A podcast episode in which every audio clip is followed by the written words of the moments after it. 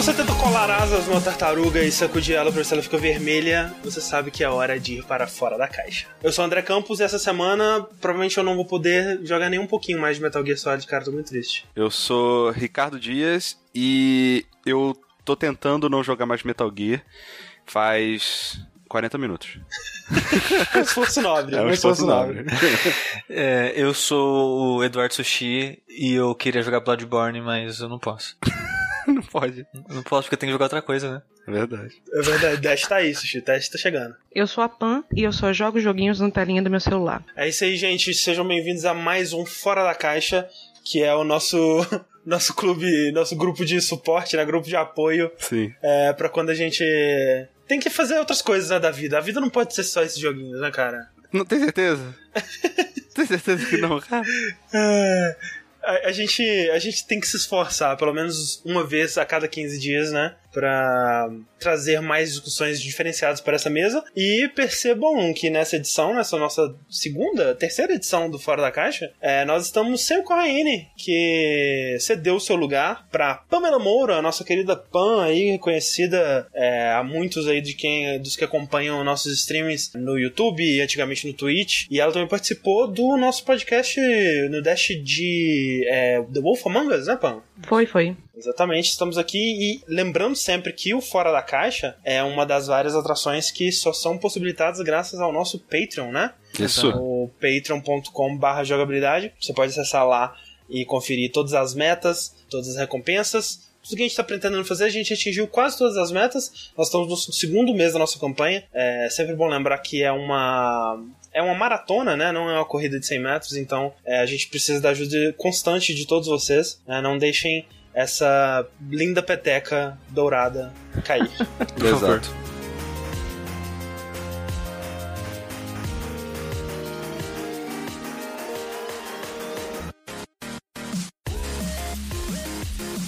É muito difícil, André, você hum. não, não se entregar aos joguinhos completamente quando você tá de férias, cara. É, é bem, bem complicado, cara. Como é que foi isso? Como é que tá sendo, né? Você ainda tá de férias, né? Eu ainda tô de férias nesse momento. Eu estou na, na metade das minhas férias. Um pouquinho antes, um pouquinho antes das met da metade, assim. Entrar você tá vendo met... que jogabilidade não perdoa, né? Tá de férias, foda-se, vem gravar. É, é, não, mas é isso mesmo, né? Eu tô de férias do trabalho, não do jogabilidade, né? Sim, jogabilidade, jogabilidade não dá férias. Não dá férias, ainda. E, cara, é interessante porque eu queria jogar. Eu queria estar jogando videogame é, durante, enquanto eu não estava de férias, eu queria mais tempo para jogar e tal. E agora que eu tenho bastante tempo para jogar videogame, que eu tô de férias, relativamente falando, bastante tempo, eu tô tentando fazer outras coisas que não jogar videogame também, né? Ah, normal, é. é. E uma delas foi finalmente visitar, né, Rio de Janeiro, voltar para casa, né? Ver mamãe, ver vovó, ver todo mundo, ver sobrinho, sobrinhada, tá, tá tudo lá. Foi você que trouxe o calor de lá, então, foi isso? Pois é, cara, eu, eu, trouxe. Eu fui, tava frio quando eu cheguei, aí esquentou eu trouxe de volta o calor, cara. Caralho. Hoje fez 34 graus aqui, cara. É. Não, aqui tá foda porque além de calor tá abafado pra caralho. Nem o ventilador tá resolvendo. Tem ventilador na cara aqui agora. Desculpa se tá vazando ruído aí, não. Não adianta. Parece que o bafo do satanás tá assim na sua nuca o tempo é, todo. É que, é, que ventilador, é que, o ventilador, ele joga o ar do ambiente em você, né? Se tá quente o ar, ele vai jogar a porra do ar quente em você. ele só circula o ar, ele não faz milagre. de cabelo. Você joga pra ele, ele fala, toma essa porra de volta. É, tipo isso. Não quero não. Não quero não, fiquei com você. e aí eu fui, né, cara? Foi, foi legal. Fui pro Rio, revi, revi, revi o pessoal e tal. E, aliás, tem uma coisa interessante que, cara, toda vez, toda vez que eu vou pro Rio de ônibus, que eu sempre viajo de ônibus, que é mais em conta, né, o uhum. valor, eu me arrependo horrivelmente de viajar de ônibus pro Rio, cara. é muito ruim, velho. Dessa vez eu, eu tava, tava tudo, tava tudo caminhando bem, cara. Eu cheguei na rodoviária, tava vazia, cara. Tava vazia. Eu cheguei na, na área, na área VIP, na área VIP, né, na área do, do, do da 1001 lá que você tem pra, que tem ar-condicionado, você pode ficar sentado. E aí tava vazia lá também, tinha lugar para sentar, tá, tipo, coisa meio, bem assim, estranha, né? Tinha, tá algo de errado. Aí o ônibus ele chega, né, pouco, pouco atraso, pouco atraso, ok, né? Dentro ali do esperado. E eu sento. E aí o ônibus ele sai, do negócio e não tinha ninguém do meu lado. Eu falei, caraca, sorte grande, me dei bem. Enquanto o ônibus andava, sai do banheiro uma, uma, uma senhora, né? É, não, não, uma- não uma senhora, né? Uma moça, né? Uma moça muito, muito é, à vontade, digamos assim, né? Ah. Ela tá muito, sentindo muito à vontade, tá, tá ali de sem tênis, né? Com aquele, aquela chulezeira subindo horrores, né? Com a criança do lado que ótimo. chorando bastante. E pra completar, tá com aquele, aquele, aquele celular, né? Ouvindo sertanejo, né? Sem, Sem fone, de fone. ouvido, Ah, obviamente, que né? ótimo. Do meu lado, do meu lado, do meu lado, né? E eu, como um bom cara que odeia confrontos que sou, né? Botei meu fone de ouvido, botei meu podcast e botei ensurdecedor, né? Na, na- no último talo. Quando você vai aumentando assim, né? O volume é, é 9, 10, 11, é dano nos tímpanos, sim, né? sim. É, surdez temporária, né? vai, vai subindo. Vai indo. né? Vai indo. E, cara, e, é foda porque podcast não é que nem música, né? É- é- não é som constante. Dá pra ouvir ainda um pouco o que acontece ao redor de Sim, você, sim. né? E então eu tava ouvindo lá os Michel Teló da vida, os, os caras chato, né? da- de, de sertanejo e tal. E foi assim durante três horas, mais ou menos, de viagem. Caralho, cara. Até a primeira parada, né? E aí na primeira parada, cara. Karma, de- o deus do karma, sei lá quem seja, olhou pra mim e falou: calma, você, vai, você vai se divertir um pouquinho ainda. Porque quando a moça levantou pra ir, pra, pra ir no banheiro, o celular caiu da mão dela, cara. E ele foi rolando a escada abaixo do, do, do- do ônibus de, de dois andares, saca? E foi. E, cara, o celular, ele ficou todo destruído, velho. Ele, ele- a frente dele tava, tava muito quebrada, tava bem zoada. Mas parou de funcionar? Então, aí eu desci pra comer, todo feliz da vida, Rezando, caraca. Nossa, favor, velho, muito favor. feliz. Não, já tava feliz, já tava feliz já, tá ligado? Tipo, na pior das hipóteses, era ter que gastar uns 50 contos ali pra se resolver, sabe? Então, tipo, já foi um prejuizinho, foi bom, já foi bom já. E aí, quando eu voltei, ainda tava tocando música. E eu fui o resto da viagem, mais três Ah. horas, ela com o celular quebrado, mas que ainda recusava morrer, né? Não, não, não, não, não queria morrer e foi até o Rio de Janeiro com, tocando esse negócio, cara. E foi Cara, bem qual triste. que, é, qual que é a análise psicológica da pessoa que acha que é ok num ambiente fechado, comunitário, onde ela tem que. Ela, é, é porque assim, né? O, o Eu ônibus. tô ela é um- ali. É, é ela uma, é uma cela, prisão, é uma, é uma prisão, é um confinamento que você tem que é, é, suportar Sim. por X horas, né? Que é a duração da sua viagem, e você tem que conviver com pessoas desconhecidas. E tipo, cara, a coisa que eu mais odeio nesse mundo, velho, é sentir que eu tô incomodando alguém. Sim. Mas tem gente que não, cara. Eu não entendo, Tem cara. gente que não, não tem, gente que, que- tem gente que se alimenta disso. É, É. Só, só pode. Só pode. Porque realmente não faz sentido, cara. Não faz sentido. É muito, é muito bizarro. Não, não- sabe? Da vontade que tem é de pegar e tacar pela janela. tá Cara, às ligado? vezes, às vezes eu tô ouvindo a música no fone, às vezes quando vai pra uma coisa mais alta eu abaixo, Sim. pro o barulhinho do fone não tá vazando pra alguém Exato. que tá do lado, cara. É, é, é. tipo, é- não dá, é outro nível, não Sim. tem condição, não. Mas saiba que assim, se, se por acaso você me ver no ônibus e você fizer isso, eu vou estar é, te matando na minha cabeça de várias formas horríveis. Né? E jogando o celular da escada, porque ele escorregou, né? É, né? Não, não escorregou, não. Botei o pé né, pra, na, na frente, assim. O que, que mais que você arrumou por aí, Henrique, esses últimos, esses últimos dias? Eu também, é, lá no Rio, eu fui num. Tipo num bar diferentão, assim, bem bacana, cara. Onde você podia escolher, né? Você tinha lá umas cervejas diferentes e tal. E pra você escolher, você entrava tipo num frigorífico, sabe? Você abria Ah. assim, aí tipo, fechava a porta pesadona, assim. E, aí os, as, garrafas estavam tudo lá já gelando e tal. E você falava, cara, eu não posso trazer minha mesa aqui pra dentro, não. É aqui mesmo. Aí ele fazia, fazia uma pegadinha e fingia que te trancava lá dentro. É, não, não. Mas eu fiquei, eu fiquei com um, li- um ligeiro cagaço, porque é bem frio, cara. tipo, você, você entra assim, que delícia e tal. Cara, 10 segundos você já tá. Não. Por favor. É, deixa eu sair, por favor, cara. É bem bizarro. Eu fico imaginando essa galera da Antártida aí, como é que fica, porque é, é, é sinistro, sinistro. Mas além das minhas aventuras do Rio de Janeiro, eu queria trazer aqui o meu, a minha, minha peça, minha peça de mídia, digamos assim, que eu quero recomendar pra vocês. Ah, sim. Pra vocês aqui no Fora da Caixa. Muito culta, uma peça de mídia muito culta. É, dessa vez é um livro, seguindo aí a onda do sushi. O leitor, também conhecido como O Leitor. Sushi, ele indica o livro, aí a gente fica meio mal, assim, de ficar indicando seriado, quadro, webcomic, né, cara? tipo, o Credo. cara para mais preguiçoso do mundo, né? Não, vamos, O cara vamos- fala assim, ah, eu tô vendo essa webcomic aqui, aí eu assisti, ah, muito interessante, estou aqui com o meu HP Lovecraft, É. só queria Exato, exato. compartilhar. Físico, com eu estou realmente passando as páginas dele, cheirando o cheirinho de livro. É, ó, tá vendo? Ó, ó. Ó, Ó, É, é, esse é o barulho da minha conta, não é um livro, não. É, eu espero que Mas o livro que você vai indicar não seja tão doloroso quanto contas aí. Não, depende se você tá caindo na cabeça de alguém. Mas acho que não é esse o objetivo de um livro, afinal de contas. E o livro que eu vou, que eu vou indicar, cara, ele é uma leitura bem leve, na verdade. Ele não é um livro denso pra caralho, que nem o Lovecraft. Ele é o livro chamado The Jedi Path, ou O Caminho do Jedi. Que, pra quem não sabe, eu gosto muito de Star Wars, né? Eu eu sou meio fãzinho de Star Wars, eu gosto bastante dessa, dessa franquia, dessa, dessa história bonita. E esse livro, ele é um livro que ele segue um- uma, uma não uma série, mas uma, uma moda, um tipo de livro, digamos assim, que ele é como se fosse um livro que existe dentro da, da, do mundo, do universo lá, da, da série que você tá vendo. Eu sei que Entendi. Harry Potter tem isso É. também. eu ia, a Pan vai me entender, né? É tipo é, animais fantásticos e onde habitam, ou sei lá o que. Eu li esse É. livro, sim, é exatamente, é, é bem- é exatamente esse estilo, né? Tem anotaçõezinhas dos personagens. Isso, tem, Ah, tem. putz, muito bom então. Exato, exato. É, esse livro, ele é o, o livro que, teoricamente, todo padawan, toda, toda criança que vai aprender a ser Jedi, ela ganha esse livro, sabe? É um livro de estudo dessa, dessa, dessa pessoa, né? Pessoa, pessoa precisa ser humano, porque às vezes não é humano, às vezes é alienígena. Desse ser, Que- né? Da criatura, Da né? criatura, né? Dessa, dessa, Esse dessa troço. criatura, desse Da entidade. desse troço que quer virar um Jedi. É, eles ganham esse livro, né?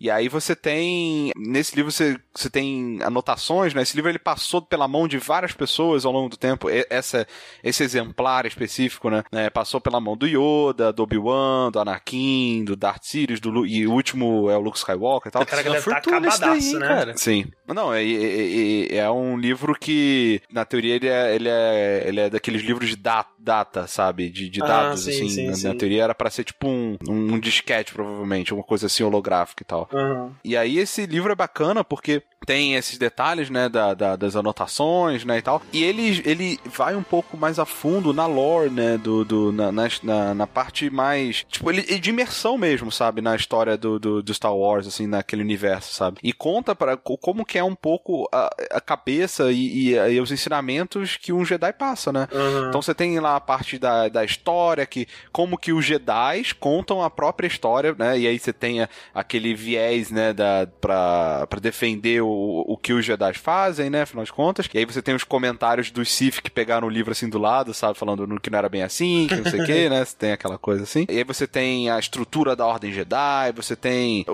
o- os primeiros treinamentos, né? Do, do- da criancinha Jedi que o, o, o Anakin matou. Lembra lá que ele matou um monte de criancinha, então? Aquelas criancinhas lá, sim. o treinamento que elas têm, o tipo de roupa que eles usam.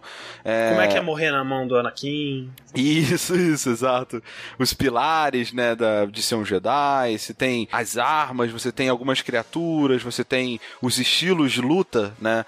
E aí é aquela coisa que o universo expandido, né, de Star Wars, que é o que todo que muita gente fala, né? Porque os filmes eles não, eles não elaboram muito isso, né? Eles têm, Uhum. lá a parte do, do treinamento, né, do Luke Skywalker, um pouco do Anakin na série mais recente e só, né? Você não vai muito é, a fundo nas tradições dos Jedi, né, do que eles fazem, por que, que eles se vestem de tal forma, por que, que ele- eles usam a- aquele rabinho de cavalo, de, de rabinho de rato estranho quando você é um padawan, né? uma trancinha estranha e tal. É, e aí você vê que existem formas diferentes que nem todo. né, né, tipo, não tá todo mundo ali balançando o, sabre de luz igual, sabe? Cada um tem um estilo de luta diferente e tal. Então, assim, é um livro muito bacana pra quando para quem gosta, né, da, da série Star Wars, pra quem é, para quem jo- quer jogar RPG de Star Wars, porra, é é uma, é uma literatura muito boa. Não que te ensina a jogar RPG, mas uma fonte de inspiração, sabe? De, de conteúdo pra você jogar na- nas suas histórias, nas suas aventuras e tal. Então, Conhecer mais sobre a cultura, né? do- isso, do- isso. das paradas. É, é- e é bem legal. E aí você também conhece um pouco mais a fundo os, per- os personagens que comentam, né? Na lateral dele e tal. A versão que eu tenho, ela é mó bonita, cara. Ela né, tem a capa dura, assim, e ela tem as folhas com um efeitinho meio desgastado, assim, na lateral, Uhum. sabe? É é bem bacana, cara. E tem em português. O meu é, é, é em inglês mesmo, que eu acho que eu ganhei de, de presente de um amigo que tava indo, voltando lá dos Estados Unidos. Mas o. Eu, eu acho que existe. Não sei se tem a versão. Eu acho que tem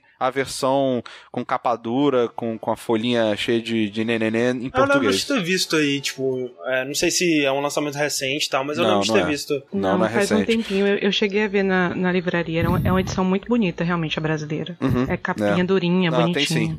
Tem sim, que eu tô vendo aqui, tem, tem a, a versão com a, com, a, com a página carcomida assim na lateral. Legal. E, e aí tem uma versão super especial aí que ela vem numa caixa gigante assim, que ela é uma caixa mecânica que você aperta assim um botão, um botãozinho, ela abre tchuf, e bota o livro assim pra fora. e solta assim. midi-chlorians, você ganha poderes no final. É, é tipo, nossa, eu quero essa versão. É, mas isso é uma coisa que eu queria perguntar, inclusive, Henrique. É, tipo, eu não sou um grande fã de Star Wars. Eu gosto, assim, eu acho os primeiros três filmes legais e tudo mais, mas eu nunca é, me aprofundei no universo expandido nem nada do tipo. Mas uma das coisas que eu não gosto tanto é do, do que eu ouço falar do universo expandido e também muito do rumo que foi levado os, os prequels, né? É essa meio que um- uma coisa de tentar ter essa necessidade de explicar tudo e de dar uma backstory, um, um significado pra tudo, sendo que no, no- nos filmes clássicos era uma coisa que tipo parecia mística e mágica e, e era uma coisa mais fantástica, né? E, e a minha percepção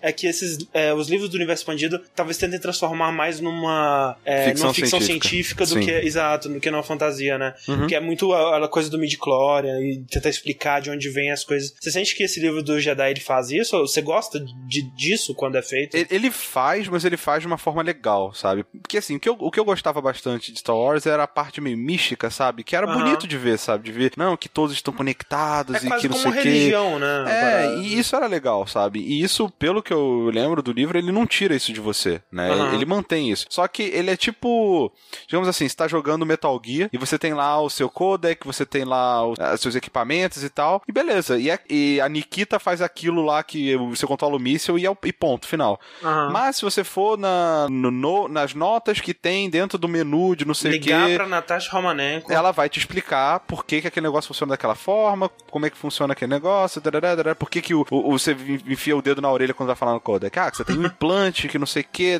Então, Sim. essa explicação é tipo isso, entendeu? Você não precisa, obviamente, mas se você acha maneiro, pô, cara. Enriquece, é, né? é enriquece, sabe? Você vê assim, caraca, olha só que legal. O, o- o sabre de luz, ele tem um cristal dentro que faz a, que dá cor ao sabre de luz. E tem isso eu descobri no Kotor ali Olha aí. e tem vários cristais diferentes que dão cores diferentes, não sei o quê. Ah, e tem gente que usa. E te- existem uns sabres de luz diferentes. Tem, tem uma, uma raça alienígena que vive debaixo d'água que eles adaptaram o sabre de luz pra poder usar debaixo d'água. Olha que legal, sabe? Então, assim, tem, tem é, é, esses detalhes que enriquecem mesmo, sabe? Que são. Sim. são é, é um, é um plus a mais, né? O famoso plus a Plus mais, a aí, né? mais. Na, na- no universo, né? Na, na lore lá do, do Star Wars. Assim. o que, que você acha de Star Wars mano Eu tenho tão pouco conhecimento de Star Wars, eu, eu nem sei, pra ser muito sincera, eu não sei o que que eu vi de Star Wars e o que que eu sei por, ca- por causa da memória popular. Você sabe quem é um- Darth Vader? tinha um moço é, tinha um moço de roupa preta fazendo assim Então, mas então, eu não sei, por exemplo, o grande plot twist de Dar- do Darth Vader com Luke e tal. Eu não sei Aham. se eu vi isso ou se eu escutei e ah tudo tá bem comigo. absorveu por osmose é. Eu não sei absolutamente nada. Eu tava aqui até me perguntando: qualquer pessoa pode virar um Jedi? Olha aí, ó. Boa Olha aí. Boa pergunta A, a, a resposta é que se for um ser vivo, digamos assim, né? Na teoria, sim. Ah, entendi. talvez não seja um Jedi muito bom Exato. mas- Você Você- tem, você você tá tem dizendo, níveis então- e níveis, né? Um androide não pode ser um Jedi. Na teoria, Não, né? Não, Porque ele não tem que não. conexão com É. a força, né? É. Ele- é, a força teria relação com os seres vivos. se bem, né, se bem que então. Andro- Android é, é- ele, é, ele é metade robô e metade. Porque não, se não, for o androide é um robô com forma humana. É, Ah, é, é, humana. mas ele é 100% robô. Sim. Ah, então Cyborg, que que, não. é meio humano, meio Ah, robô. Ah, tá. Tá, entendi. Cyborg eu acho que pode. E, e Android, esse, Android. esse livro ele chega a ser citado nos filmes ou assim é uma parada do universo expandido mesmo e eles estão colocando como se todas aquelas pessoas que são jedainhas lá no- nos Uhum. filmes eles passaram pela leitura dessa de obras como essa. Né, acredito que. Eu não lembro de ter vi- visto nos filmes, não. Pô. Ah, é Eu citado. acho que- é, tipo, eles citam o conselho, eles citam, tipo, o treinamento, né? Mas acho que não especificamente o livro, Né. né? Exato. Acho que é um livro, tipo, não, não- acho que não teria por que ele ser citado, sabe? Como se fosse seu livro de história, sei lá. Sim. Sua gramática. Toma essa gramática aqui, sabe? Mas é. Na, na- no mundo, assim, da, do, no, no universo expandido, eu acredito que sim. Ele é tipo um manual mesmo, sabe? Uhum. Uhum. Beleza. Maneiro. Recomendo. É, o Caminho Ah, Jedi? isso, o Caminho Jedi. E assim, existem outros da série também. Só pra mencionar, eu não li esses outros, mas tem também o livro dos Sith, né? Que é. Como tipo, ser um Sith? É, o oposto, né, do, do, Sith. E tem Passou, também... mate as criancinhas. É, e tem, acho que, o código dos caçadores de recompensa. Ah, tá. É, tipo, é os três que o pessoal quer saber, né? É. Falta, sei lá, o do, do contrabandista, né? É, tipo isso. O Mas o smuggler, Sif, né? ele não é um Jedi que deu errado. Deu errado assim, que, que ele mudou a filosofia dele por um caminho mais negro, entre aspas. É, é, é um, um ponto de vista diferente da mesma filosofia, né, basicamente. Né, Na real, Sith mesmo é uma raça, sabia? Ah, é? É, Ah. tem uma- existe uma raça chamada Sith. E eles que eles que é, é, usavam a força dessa, dessa forma diferente, sabe? Que Uhum. os Jedi usam, assim. Então, e aí agora sim, existe qualquer pessoa pode virar um Sith, né? A, a doutrina ela, ela levou o nome da raça, né? Digamos assim.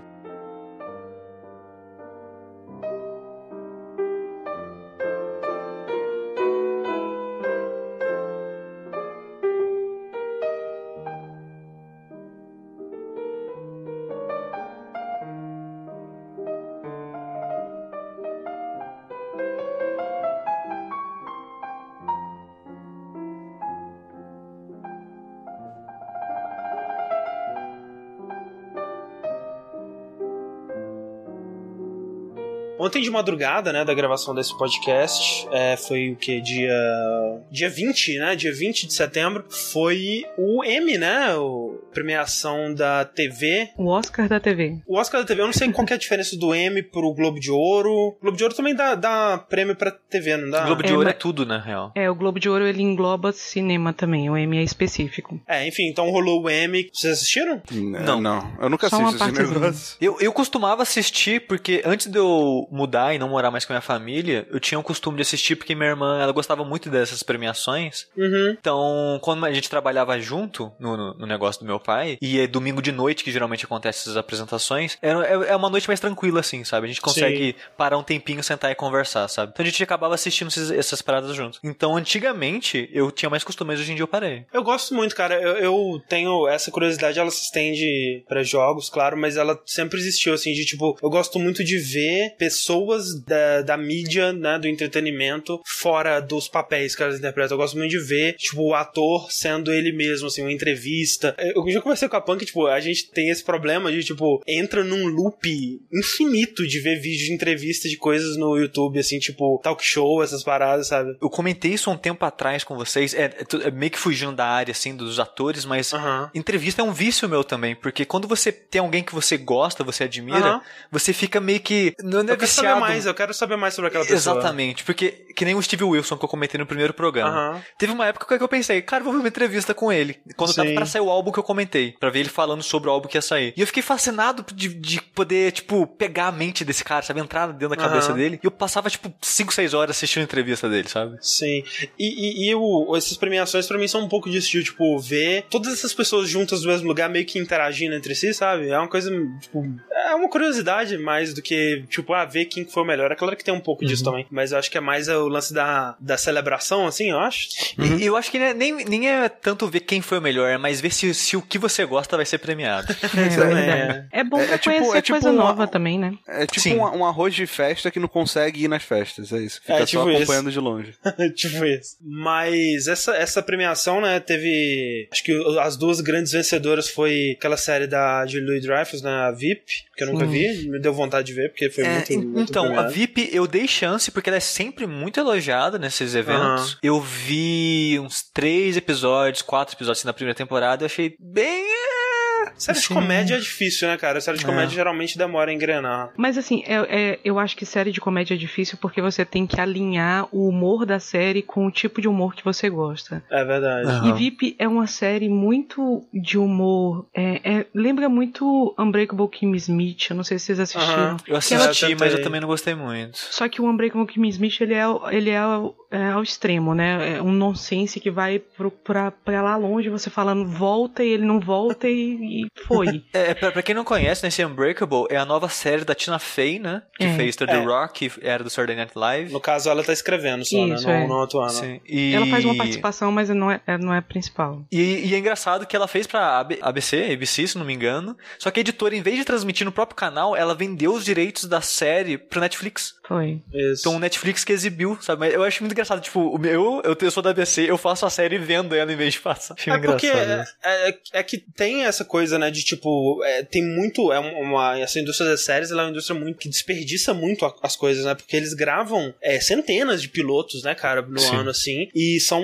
sei lá, 1%, chutando, né, deve ser mais, sei lá, talvez seja até menos, é, que vê realmente a luz do dia, e mesmo os que vêm a luz do dia, depois eles, na, mesmo na primeira temporada, eles já eles são cancelados, né, então, Sim. é muita coisa que é produzida e que gasta dinheiro e que nunca, nunca ninguém vê, né, e é. talvez tenha sido esse caso com Unbreakable, tipo, ah, isso aqui não tem muito cara de TV aberta, e realmente não tem, né, Não cara? tem, então foi realmente. Pra... Eu acho que não ia funcionar mesmo. Mas é, foi o VIP e Game of Thrones, né, que me surpreendeu, porque, tipo, a pior temporada de Game of Thrones foi uma das que mais isso, premiadas. Que isso, pior. Mas, mas, foi, assim, foi, assim, não, não que ela tenha sido ruim, mas foi bem, mas foi, foi. mais fraquinha. Nunca tenha sido ah, ruim, não. mas foi. Não, não foi ruim, gente, vocês estão falando. Eu, eu acho que a coisa mais, as duas coisas mais polêmicas nas vitórias de Game of Thrones foi o fato de que ela finalmente venceu de série dramática em cima de Mad Men, que não vai ter a oportunidade de, de concorrer de novo, porque era a última, é a última temporada, uma série elogiadíssima, sucesso de crítica, Sim. e a, a, a, série saiu, foi indicada milhões de vezes e saiu novamente de, de Boa Banana. E o, e... o, Peter Dinklage, né, que ele tava concorrendo Sim. como melhor ator, ganhou, é, eu acho que é consecutivo, eu acho, inclusive. E ele tava concorrendo com gente muito forte dessa vez. E nem ele esperava a reação dele na hora que ganha é, super de surpresa. É bizarro, porque eles com certeza estão premiando o, o, conjunto da obra, né? Sim. Porque essa temporada do Peter Jenkins, cara, tipo, não. Ele passa a maior Cê... parte do, da série bêbado, bêbado chato, é. insuportável dentro de um,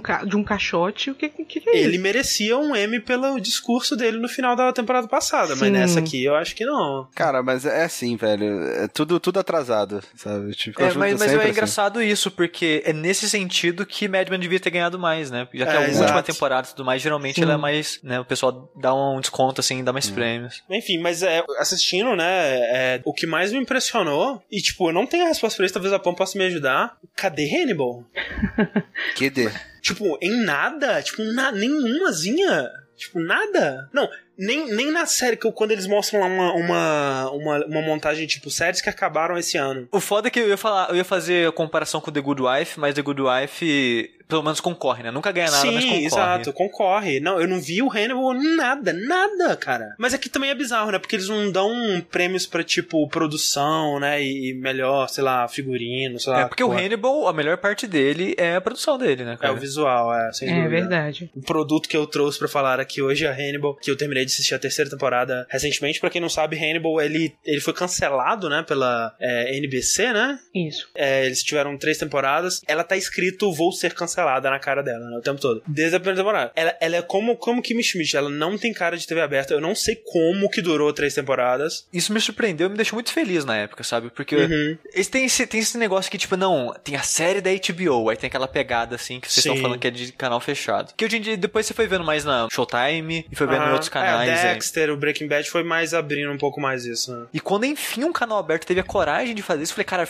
agora, agora foi, sabe? Agora a gente vai ter mais séries desse tipo fora também. É porque é, é, você tem as coisas que é, tem na HBO, tipo, o Hannibal não vai ter peitinho, não vai ter cena de sexo, mas, né? O que, é, o que é muito, assim, diz muito sobre os Estados Unidos, né, cara? Que, tipo, você pode ter umas cenas absurdamente explícitas de violência, tipo, uma das coisas mais violentas que eu já vi, tipo, em filme, de modo geral, assim, sabe? As coisas, assim, as cenas de morte de Hannibal, elas são muito sinistras, muito sinistras. E, tipo, isso passa na TV aberta e sexo não pode, né, cara? Peitinho não pode, é, movimento, né? Ramping. Sim, mas sabe por quê, André? Por quê? Porque olha só, vou te explicar. É, morte, morte, você vê nas ruas, você vê, você vê Entendi. acontecendo o tempo todo, uhum. sabe? Ah, sexo não, também. cara. Se, não, sexo tá escondido ali no quarto, tá? De vez em quando você vê o sexo na rua também. Mas, é um tabu que, é um tabu que devia ser inverso, na minha opinião. Mas, na né? verdade, você vê sexo na rua que eu concordo, o tempo todo, falando né? como é, né? É, tô sim. falando como é, não, como, não que, que eu concordo. O que, que você falou aí, Pam? Que você vê sexo na rua o tempo todo. As pessoas estão andando na rua ali, é tudo sexo. Sexo, você, sexo, o mundo, o mundo é sexo. Entendi. Mas é, o Hannibal, ele, né, obviamente, né, baseado aí no, nos livros e nos filmes, aquela coisa toda, é um ícone aí da, da cultura. É interessante, cara, que é o primeiro contato que eu tive com a ideia, o conceito de um canibal foi com o filme Silêncio dos Inocentes. Tipo, caralho, uma pessoa come pessoas. E, tipo, era muito criança. Foi uma coisa muito chocante, assim, a ideia, né? Porque no filme mesmo não, não mostra. Você tá me dizendo que pode mostrar o cara comendo as pessoas, mas não pode mostrar o cara comendo as pessoas. Exatamente. É, é isso mesmo. E aí, essa, essa série, ela é uma releitura, né? Ela pega é, muitos eventos dos livros, extrapola em outros para fazer render. Mas é, eu, eu fiquei impressionado, assim, porque eu, eu, depois que eu assisti as três temporadas, eu fui voltar para assistir os filmes, né? Com o Anthony Hopkins e, e também aquele outro é, mais antigo é, do Michael Mann, né? Que é com o, o, o cara Grissom do CSI, CSI. O, o Grissom, É Manhunter, né? O nome. Manhunter, que chama. É o caçador, caçador de, de, de homens. De assassinos, sei lá. Que é com o, o Grissom do CSI como o Will Graham, que é bizarro. E, e vendo isso, é, vendo é, os filmes, foi que eu percebi o quanto que a série é absurdamente fiel, né? Aos livros e aos filmes. E assim, a ponto de ter falas idênticas, né? E é, ceninhas e diálogos idênticos. É que eu fiquei bem impressionado, assim, porque especialmente na terceira temporada, né? Metade dela é dedicada ao Dragão Vermelho, né? Que é o primeiro livro que tem o Hannibal, que é sobre o, o assassino da Fada dos Dentes lá, que tem esse assassino que ele mata famílias perfeitas e ele chega na casa das, das pessoas e quebra os vidros, quebra os, os espelhos e põe um pedaço de espelho no olho das pessoas e a coisa toda mais bizarra e tal. E aí ninguém consegue identificar qual é o porquê que ele tá fazendo isso, qual é o, a relação entre as famílias que ele escolhe e tal. E aí eles mandam esse investigador, que é o Will Graham, pra conversar com o Hannibal Lecter, que é um, né, esse canibal que ele que o Will Graham tinha prendido é, alguns anos antes, para conversar com ele para ver se ele consegue dar alguma dica sobre como encontrar esse cara. E é, esse é o primeiro livro, né, da, dessa, dessa franquia. E acabou que, tipo, nos dois primeiros livros, né, que é o Dragão Vermelho e Ciências Inocentes, é, o Hannibal, ele é um coadjuvante, né? Tanto é que no filme O Manhunter lá, que é o filme mais antigão, o primeiro filme que, que, que teve o Hannibal Lecter, que era antes até dele ser interpretado pelo Anthony Hopkins, o Hannibal Lecter em si, ele aparece, tipo, duas cenas, assim. Ele é, tipo, um personagem mó secundário. E acabou que por causa, muito por causa da interpretação do Anthony Hopkins, ele cresceu, né? O personagem cresceu e, muito. E é bom você ter puxado isso, André, da interpretação dele, porque é uma das interpretações mais icônicas do Icônica, cinema, né, sem cara? dúvida, sem dúvida. Sem dúvida. Sabe, tipo, você pensa, você pensa Hannibal, você pensa Anthony Hopkins, cara. E quando foi sair a série, eu falei, cara, como que eles vão fazer isso? Porque quem, quem tem a coragem de fazer o Hannibal depois Sim. daquele Hannibal, mas, sabe? mas sabe o que eu tava pensando? É, e isso é bizarro porque hoje em dia eu prefiro o Mads Mikkelsen como Hannibal do que o Anthony Hopkins. Então, eu não sei, eu preciso rever os filmes, faz muito tempo que eu não vejo, mas ah, eu amei aquele Hannibal, cara. É, Ele, eu achei ele fantástico. Eu Ele achei é uma, uma interpretação absurdamente Não. foda, assim. Em creepiness, né? Ele é muito creepy, mas ao mesmo tempo ele é muito carismático. Ele, ele tem um humor negro, assim. Tipo, os olhares que ele dá, assim, ele tem cenas muito cômicas, assim, só no, na olhadinha, assim, sabe? Ele é a série pra mim, sabe? É, Porque total. a série, que nem eu, eu já comentei em streams e tudo mais, eu. A primeira é a melhor, né? Ela vai caindo aos longos, né? Tanto que eu nem terminei a terceira. A primeira temporada é excelente. Só que eu, mas desde a primeira eu nunca gostei muito da história, sabe? Eu achava Uhum. interessante a intriga e a relação dos personagens, mas eu nunca fui fisgado pela história em si, sabe? Aham. Eu sempre ficava assim, ah, é, uma, co- é só um plano de fundo pra eu ver as, essa série acontecendo, sabe? Pra eu ver o, o- o Will tendo as visões dele, pra eu Sim. ver esses dois caras conversando e eu pra ver o Hannibal agindo e pra ver esse mundo, porque que nem eu, eu tava falando que o Hannibal é a série, porque a série tem um- uma maneira de ser filmada, tipo, ela tem toda uma estética É visual foda, cara. e uma maneira que a- o jeito que a câmera se, se mexe e tudo ela passa um ar tipo de de nobreza entre aspas sabe de, de É, é, pomposo é como e- se tudo fosse uma, uma pintura, né? Como se tudo fosse uma obra de arte, assim. Sim, né? É uma e- coisa muito. e essa e, Muito e maneiro. todos esses movimentos da série pra mim simulam os movimentos do Hannibal em si sabe como se Uhum. fosse o mundo visto pela visão O dele mundo então dele, tem esse é. método dele sabe Sim. E isso que eu, que eu ia dizer é que, tipo assim, eu gosto muito, é, o, o meu Hannibal favorito é o Mads, mas é aquela coisa, tipo, é, eu, eu acho que é uma comparação muito legal, por exemplo, com o Coringa, né? Você tem o Coringa do Jack Nicholson, que é clássico, fantástico, fez história e tal. E aí você tem o Coringa do Heath Ledger, que é, tipo, outra pegada daquele personagem. Tipo, não é que o, o Heath Ledger é um melhor ator que o Jack Nicholson, não é que o, o Coringa dele seja objetivamente melhor do que o Jack Nicholson, mas, tipo, é uma opinião pessoal, sabe? Você prefere aquela interpretação, você prefere as escolhas que ele fez e o que que ele conseguiu fazer com aquilo, sabe? E eu acho que é, é muito isso, tipo, ninguém vai tirar o que que o Anthony Hopkins fez, né? No Silêncio dos Inocentes e tal. Mas, tipo, todo o conjunto da obra, né? Do, do Hannibal, eu acho foda. E,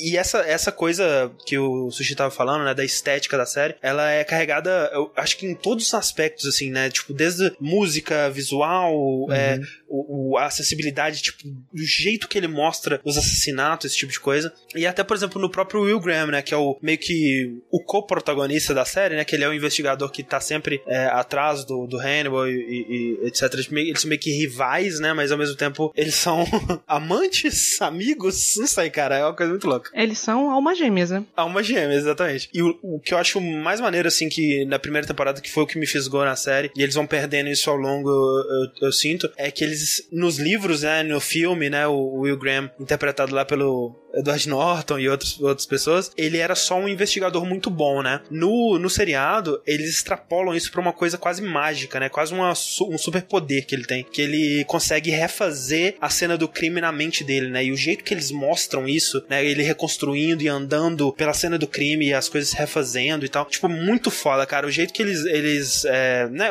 A linguagem visual da série como um todo é, é fantástico, assim. Eu vendo o filme, né? Parece que o filme, ele merece parecia ser uma série, né? De, ele parece que pertence à TV, e o que é da TV parece que pertence muito mais ao cinema, né? De tão polido e de tão. Tudo bem pensado, tudo muito bem feito, né? Acho fantástico mesmo essa, essa apresentação. Você curte também, né, Pam, a série? É, eu, eu gosto muito de Hannibal, apesar de que meu amor foi morrendo por ela, por ela durante é, o tempo. Eu acho que de todos nós, né? Sim. É, mas assim, eu, eu, e tem gente que esse, esse negócio foi crescendo. Eu entendo a genialidade por trás de, de Hannibal e eu entendo o apelo que ela tem e a importância que ela tem pra televisão, principalmente no lugar onde ela tá, porque ela tá numa TV Sim, aberta e total. é um, um foco de resistência muito grande a série ter durado três anos. A, a, o cancelamento dela não me surpreendeu em absolutamente nada. Nada. É, eu nada. fiquei surpreso que durou tanto, na real. É, eu acho que durou tanto porque no começo, ainda, ainda apesar de ter toda essa, essa carga estética muito forte, mas pelo menos na primeira temporada você sente ainda um, uma vontade de alinhar aquela história aos, aos mistérios policiais. Total, total. Tradicionais, né? Então chega a ser em, em algum momento até excessivamente procedural e eu fiquei até um pouco no começo incomodada com isso, porque é serial killer demais, começa a aparecer cara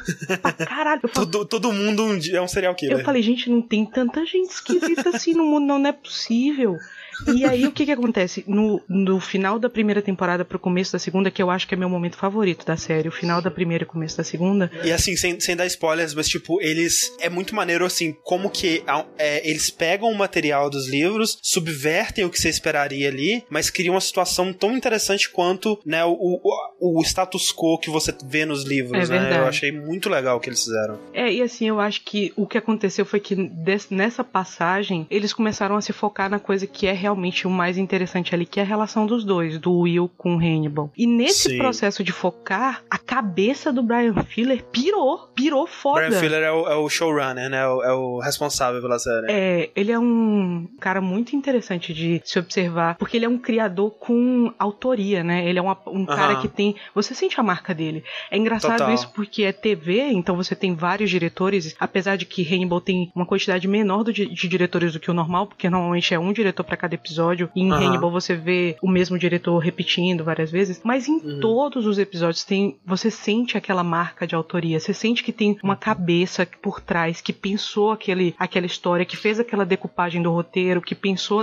na, na imagem que ele queria construir. É, e o que eu fico impressionado é essa coisa do cuidado com ceninhas muito específicas. Tipo, cara, tipo, a, a tem uma cena na terceira temporada que, sei lá, dura dois segundos, que é tipo a, aquela. A, a psiquiatra, né? A Bedelia, que é a, é a menina do, do, do, do Arquivo X, X, né? Ela, a Gillian Anderson. Ela, ela tá na banheira, assim, e aí ela afunda na banheira, né? Ela abaixa a cabeça para baixo da banheira. E aí corta pra uma cena dela caindo no oceano, assim, tipo, afundando no mar infinito, assim, tipo, a cena linda, cara, linda. a cena fantástica. E ela caindo, tipo, dura dois segundos, eles tiveram que filmar aquilo, eles tiveram que arrumar provavelmente uma piscina, uma câmera para filmar debaixo da. Cara, é uma, uma produção inacreditável pra TV e pra coisinhas, detalhezinhos, assim, que muita gente nem vai apreciar, né? Por isso foi cancelado, porra. É, é não, é verdade, eu concordo com você. E, assim, é interessante ver também como o Hannibal faz muita experimentação com a própria, a própria mídia, né, que eles estão trabalhando. Porque aquilo uhum. ali é,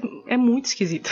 é muito esquisito porque te coloca o tempo todo numa posição porque são duas histórias que você tá vendo. Você tá vendo o mundo real, né, entre aspas, Aham. o mundo aqui que tem uma, uma, uma diaba de uma narrativa acontecendo e tem um crime, e tem uma pessoa, e tem uma vítima, e tem alguém. Ao mesmo tempo, você tá na cabeça do Will. E é um Sim, mundo completamente diferente. E às vezes você, inclusive, fica numa posição de isso tá acontecendo de verdade, isso não está É, acontecendo. você nunca sabe. Quem, por exemplo, tem um. Sem, sem né, tentando não dar spoilers, mas na terceira temporada tem um personagem que ele fica preso numa, numa cela a maior parte da temporada. Que a cela dele é como se fosse uma mansão. E, Sim. tipo, não faz nenhum sentido isso existir no mundo real. Mas nunca é mostrado como uma cela. É uma mansão. Tipo, é, é uma parede assim com a lareira e tem as, as decorações e tipo, isso não pode ser do mundo real. Mas eles nunca mostram de outra maneira. Então é tipo, caraca, o que que tá acontecendo, sabe? Agora, o, o que eu acho é que chegou um momento, pelo menos pra mim, pra mim particularmente, completamente pra mim, eu já ouvi, já li críticas, já vi pessoas defendendo isso,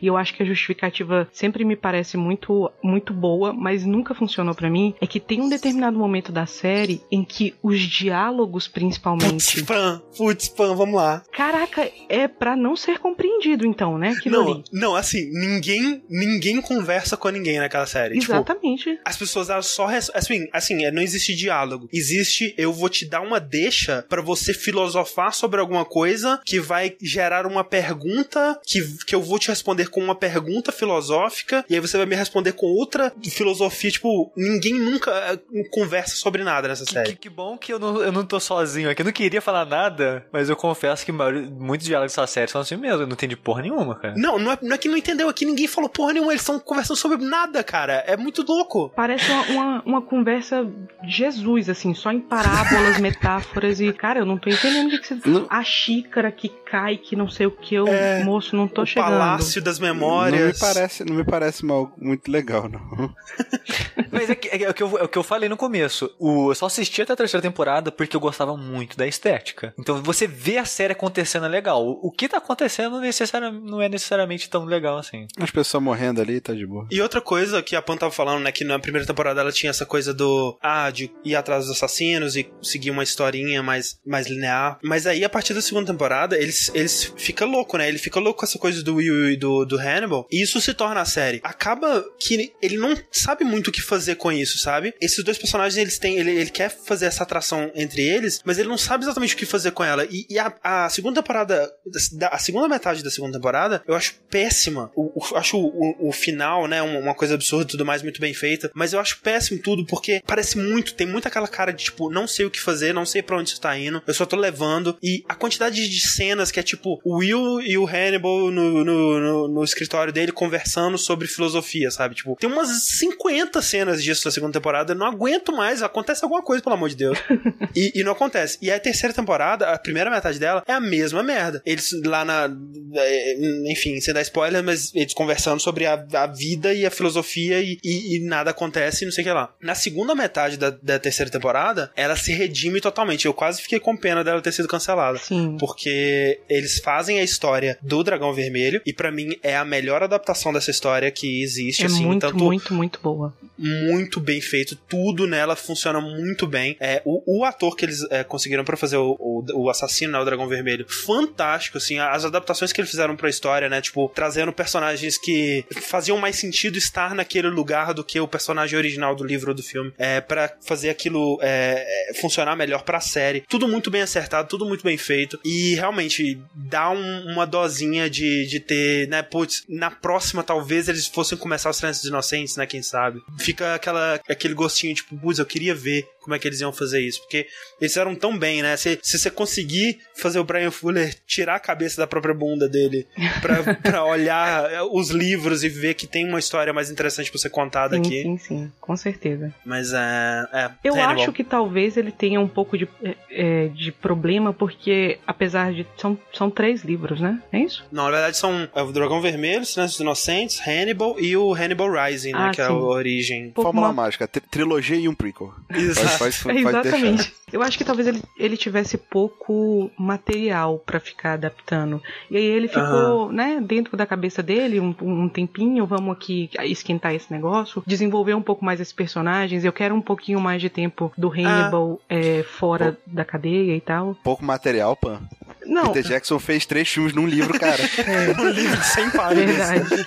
Mas o negócio, Rick, é que é muito fácil, é muito. Seria muito fácil de transformar um livro em uma temporada só. E- E, a Exatamente. próxima, entendeu? Não, mas É, daí sim, já, pois é, já, já é que- mais temporadas do que teve. Sim, eu acho que renderia mais uma temporada do Silêncio dos Inocentes e aí acabou Mas, realmente. mas só porque... que. Mas, mas o plano dele, André, pelo que eu vi, o- Hum. era mais três temporadas Putz. fazendo Silêncio dos Inocentes. É, eu não sei. Então, é esse que é o problema. Quando você quer fazer, sabe, tipo, faz, faz uma, sabe, faz a parada fechada no que tem que ser e, e melhor, né? Não fica. É porque ele meio que já usou. Ele já fez todos os livros, tirando Silêncio dos Inocentes, ele já Sim. fez, né? Tipo, o Rising, que seria a origem, ele meio que conta nessa terceira temporada. O Hannibal, que é o Hannibal na, na Itália, também tem um pedaço dessa temporada que é sobre Não, isso. essa temporada Então- é tudo, é tudo, É, né? tudo, é exatamente tudo. isso, exatamente. Porque o, o, o que acontece é que nos livros, boa parte deles, eles se passam com o Hannibal já na cadeia, né? Isso, e ele, exato. eu acho que ele queria um pouco mais de tempo pra desenvolver o Hannibal fora da cadeia, pra que você se acostumasse com aquele personagem. O que é uma coisa fantástica em Silêncio dos Inocentes, porque quando você vê o Hannibal por poucos minutos, e na, na primeira vez que você vê ele, ele já tá preso, e acho que aquela Aham. cena dura no máximo oito minutos.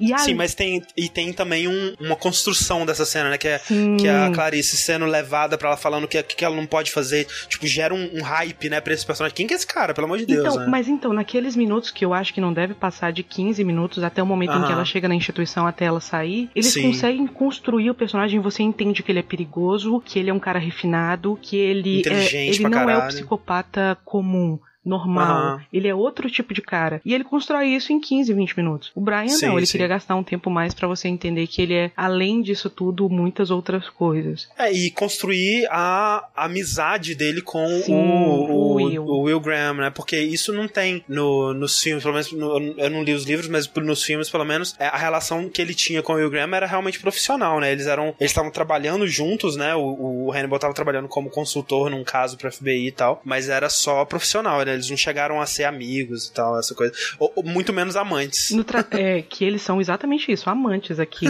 e assim, o Rainbow ele fica realmente magoado com o Will em alguns momentos, porque tipo, por que, que você tá me perseguindo? Veja bem, a gente pode viver uma linda história de amor aqui.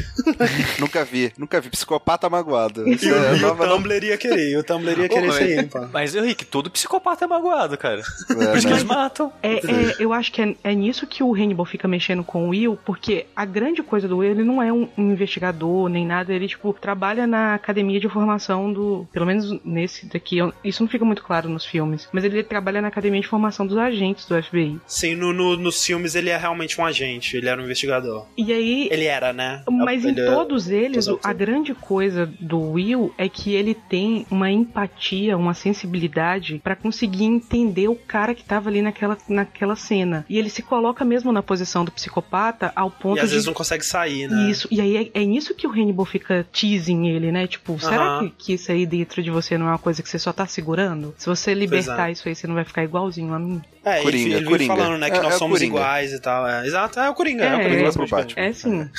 Mas é isso, Hannibal, é, né? Terceira temporada decepcionante, eu queria ter, né? Queria viver Ué, num mas a- mundo. a, segunda metade foi a melhor coisa do, do mundo, mas é decepcionante ainda. É, é, porque a, a primeira metade é péssima. É bem péssima. Tanto que eu parei no quarto episódio.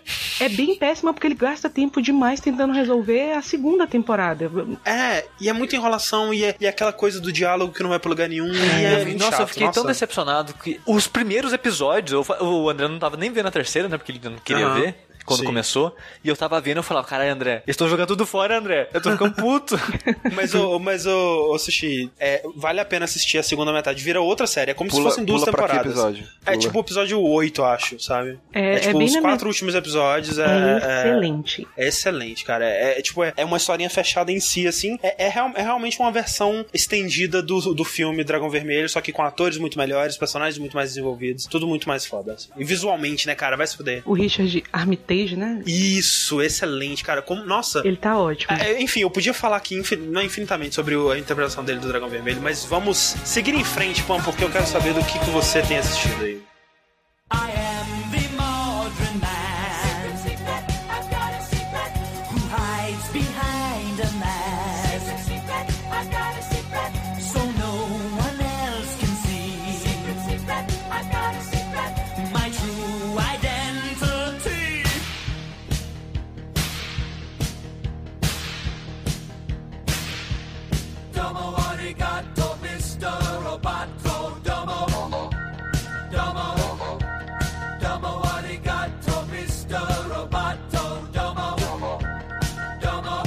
Então, uma série que não tem nada a ver, mas tem tudo a ver com Hannibal.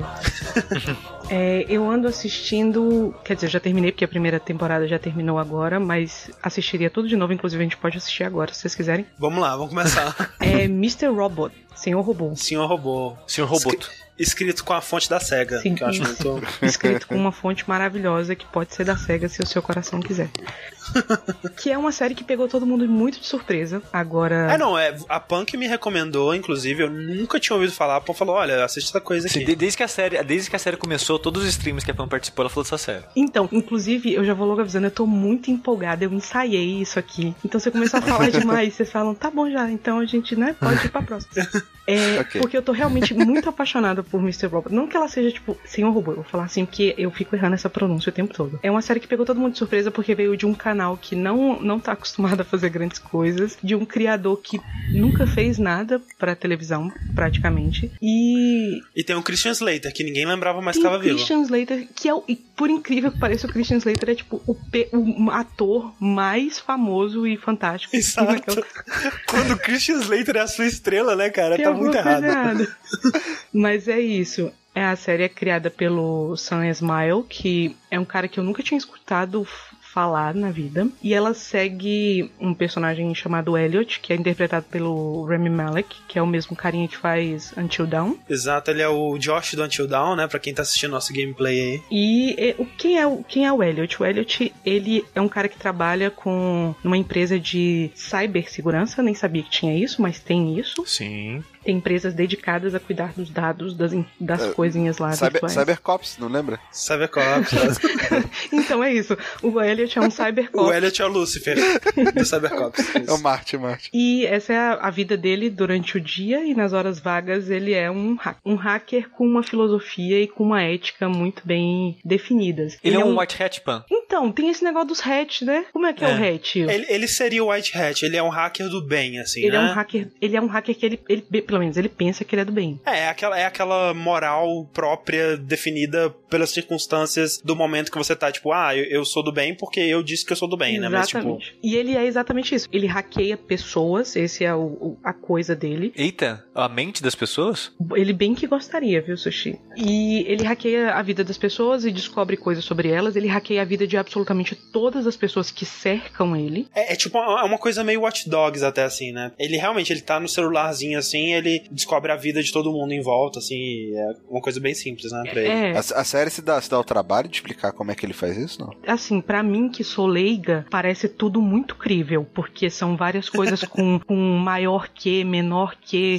Assim, 01, 01, um monte né? de númerozinho subindo. Exatamente. E eles digitam tudo assim, ah, não tem espaço, né? É só aquele underline. Então eu Aham. acho que isso com certeza deve ser hack. Com certeza. Hacker nunca. Hacker não tem a tecla de espaço no tem. Além disso, ele faz tudo numa telinha preta com fonte branca, então eu acho que Aí, aí é- tá estabelecido que é tudo de verdade. Mas assim, eu vou, vou dizer que é, eu, eu não. é, eu não assisti tudo, né? Eu parei, sei lá, eu assisti um, acho que uns quatro episódios. Nossa, cadê a freira de Game of Thrones? Shame, shame. Shame. Mas é, eu, eu acho que eles têm um consultor é, bem antenado, talvez, né? Porque a parte toda de hackeamento, assim, essas coisas, eles usam Linux, né? E tem a- é, eles mostram realmente comandos é, que realmente parecem reais e os termos que eles falam parecem reais. Sim. Tipo, eu, eu sou eu, eu, eu sou leigo também, mas eu sou menos leigo, assim. Eu não sou. Eu, eu entendo um pouquinho, né? Um pouquinhozinho assim. Então, assim, é, eu consigo identificar muito rápido quando o cara tá. Tipo, pega essa foto pixelada e dá enhance nela, sabe? Nossa senhora. E eles não fazem esse tipo de coisa, não. Parece uma coisa mais realística. Até o discurso que eles usam, né? E é algo que até me incomodou um pouco, que é muito parecido com o discurso do Anonymous, assim, de um. De um- Cuidado. como, como fala? Os, Cuidado é, que você vai falar dessas os coisas. né? discursos do, do, do, do personagem lá, Elliot, né? Sim. Que ele faz, ele tem, ele tem uns monólogos sobre a sociedade, essas coisas assim. Que foi algo que, sei lá, sabe? Tipo, as pessoas. Não sei, eu eu não sei. é, me afastou um pouquinho, porque me parecia uma coisa muito. muito adolescente revoltado com a vida, Mas não sei. então, é- era isso que eu ia falar. Porque o Elliot, o que, que acontece com ele? Ele tem uma raiva impossível de compreender dessas grandes corporações, do capitalismo, do sistema, Ah. de tudo que tá aí. Vamos derrubar essa porra toda, anarquismo, uhul. E o que, que acontece? Num, num determinado momento, ele trabalha sozinho. E ele trabalha mesmo. A coisa dele não é macro, não é estrutural. O pensamento dele é nas pessoas. Ele, então, tem um momento em que ele encontra um cara que é, é pedófilo e ele pega aquele cara e fala: Olha, você vai parar com essa porra aqui agora, você vai se entregar à polícia, eu tenho isso, isso, isso e isso contra você. Então, ele tá voltado para as pequenas coisas.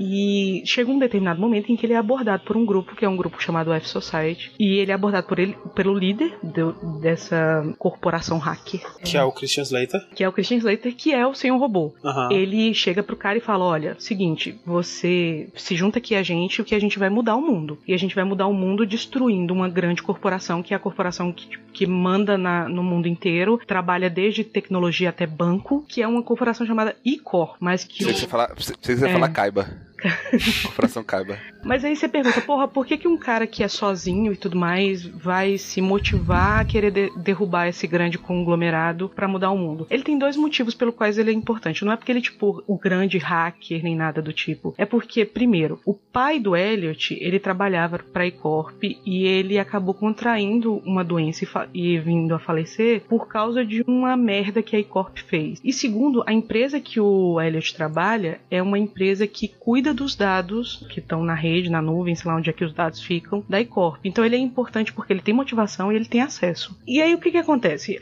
No momento você tem isso, que é isso que o André tá falando. Uma história que parece muito banal, muito pueril. Porra, é o filme da Angelina Jolie todo de novo. É, e a- até, até tipo assim, né? O nome da empresa, E-Corp, essa coisa de uma mega corporação evil e tal. E tipo, é, é tudo muito.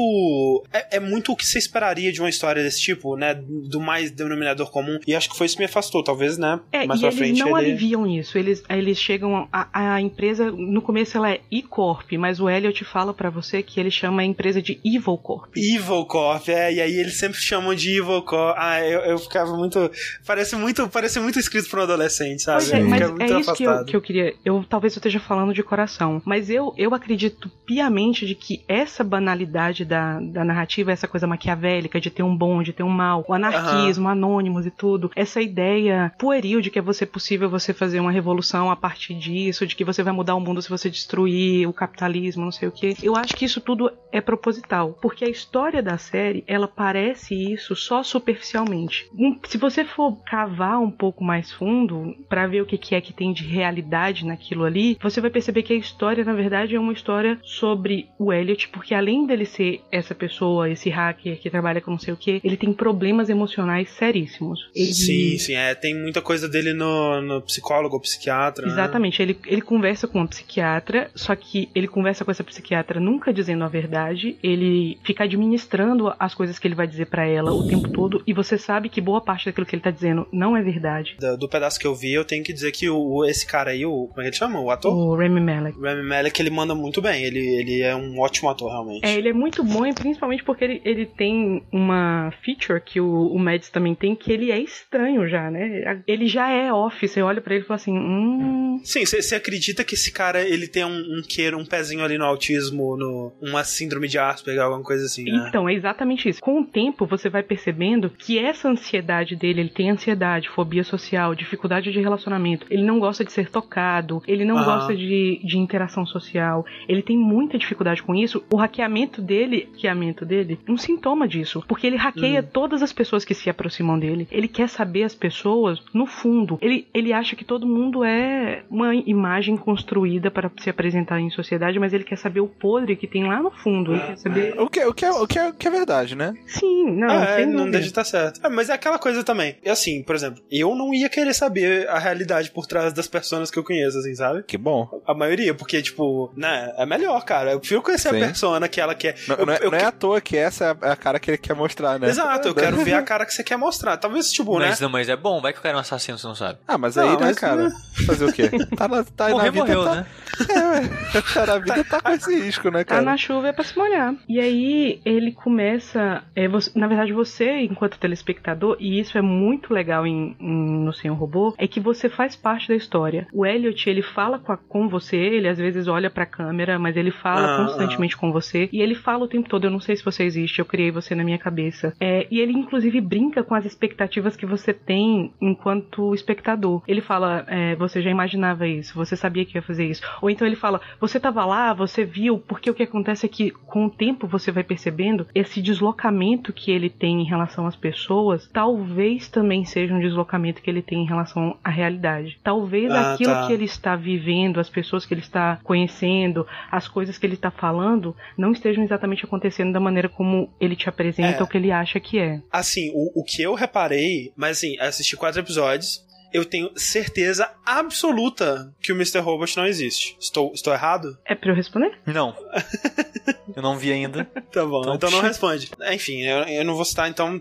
Mas assim, eu só vi quatro episódios, gente. Eu não sei, eu sei. Mas assim, ficou muito claro, assim, como tudo nessa série. Eu não sei se eu tô certo, talvez eu esteja errado. Mas se eu tiver certo, ficou muito claro pra mim, tipo, pela. O jeito. Aquelas, aquelas coisas, né? Tipo assim, ah, o personagem ele nunca aparece conversando com outra pessoa, ele nunca encosta, ele nunca interage com o mundo real, ele tá sempre adjacente, Aí assim. no enfim. último episódio você descobre que você não existe, André. Exato, é só o Mr. Robot que existe. Mas falando isso de personagem que não existe ou não, fu- fugindo um pouquinho, mas a gente já volta. Vocês viram aquela. Um cara que ele fez uma dissertação absurda, gigante, de 15 mil palavras. Sei lá quantos. É muito, é muito mais que isso, eu acho. Que o cara fez um texto tentando provar que nenhum personagem do Clube da Luta existe, tirando o protagonista. É mesmo? Sério. Ele tem, tipo, Nossa. textos gigantescos pra cada personagem explicando por que ele acha. Personagens assim, é tipo, o cara, o gordão lá, o músico lá, o Meat Loaf. O Meat Meat Loaf Loaf. não existe. E toda essa trupe dele, ninguém existe, sabe? Caraca, nem a Marla. Na- ninguém. Só ele. Principalmente a Marla. E é, é interessante. E o pinguim? O pinguim na caverna existe, porra.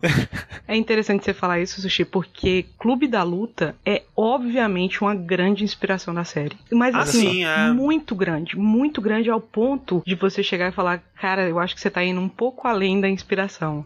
E é- isso é Ele- Eles, se engraçado. ba- eles lutam? Ele- eles- Não, não, não. Só que no hacker, eles vão ficar batendo tecla um de frente pro outro. É, tá. É, os embates são de outra ordem. Mas tem, inclusive, na trilha sonora, no episódio 9, se eu não me engano, uma música que é uma música de Clube da Luta. E pra mim, ali, eu acho que ele tenta estabelecer: olha, eu realmente tô aqui falando com o Clube da Luta. Mas não só com o Clube da Luta, ele também fala muito com Twin Peaks e com toda a, a filmografia do, do David Lynch. Mas ele é um- uma série muito, muito Clube da Lutiana. Ele vai por esse caminho mais de, de su- surrealismo, essas coisas Exatamente, mais. ele vai ele Ah. vai sair um pouco dessa, dessa narrativa sobre hacker e tudo mais pra mim entrar na cabeça dos personagens. Ah, tá, E interessante. assim, ele É, porque é isso que eu ia perguntar, porque é, eu tinha medo de ficar essa coisa tipo assim, ah, a gente vai lutar contra a corporação e tal, e ficar nisso, não é, o- não é o caso, então. não, isso continua como mais como Ah. um pano de fundo do que qualquer outra coisa. Entendi. Mas é mais uma série sobre as pessoas, um profundo senso de anomia social que parece pairar sobre todos os personagens que a gente tá acompanhando. E a, von- Caraca. a vontade deles de se fazer visível nesse mundo. O do Elliot é muito mais do que isso, é uma vontade mesmo de fazer o mundo ser um pouco melhor e mais justo do que ele jamais foi pra ele mesmo. E ele tem Uhum. muito essa parada é, de herói. É- é- inclusive, faz sentido. Eu,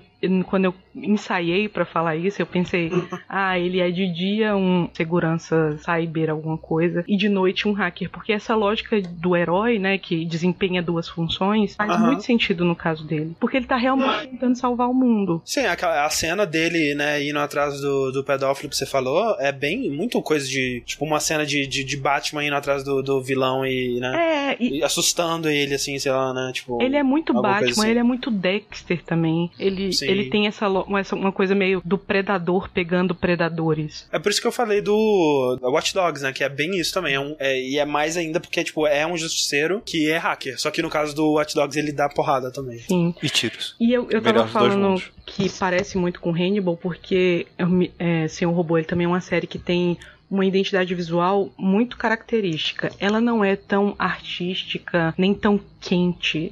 Sei lá, não sei porque que essa palavra me veio essa a cabeça, mas fez sentido É que você pensou no Mads. Aham. Foi nele todo de couro andando de moto na Itália. que- É. Aquela cena realmente tá um Aque- negócio assim. aque- aquele. Opa, se, olha só, quando eu crescer eu quero ficar elegante igual aquele cara, viu? Puta Caraca, que não pariu. ele, é? é, ele tá de parabéns. Aquele, usar aqueles ternos xadrez dele ali. Mas ele tá elegante de um jeito creepy, né? Elegante de um jeito eu não quero chegar perto de você, mas você tá lindo daqui Não, de mas, longe. mas, eu, mas é assim mesmo, pô. Elegante de um jeito canibal, que você fica assim. Eu, eu, mas eu falei, ele, o, o cara é uma inspiração pra mim, né?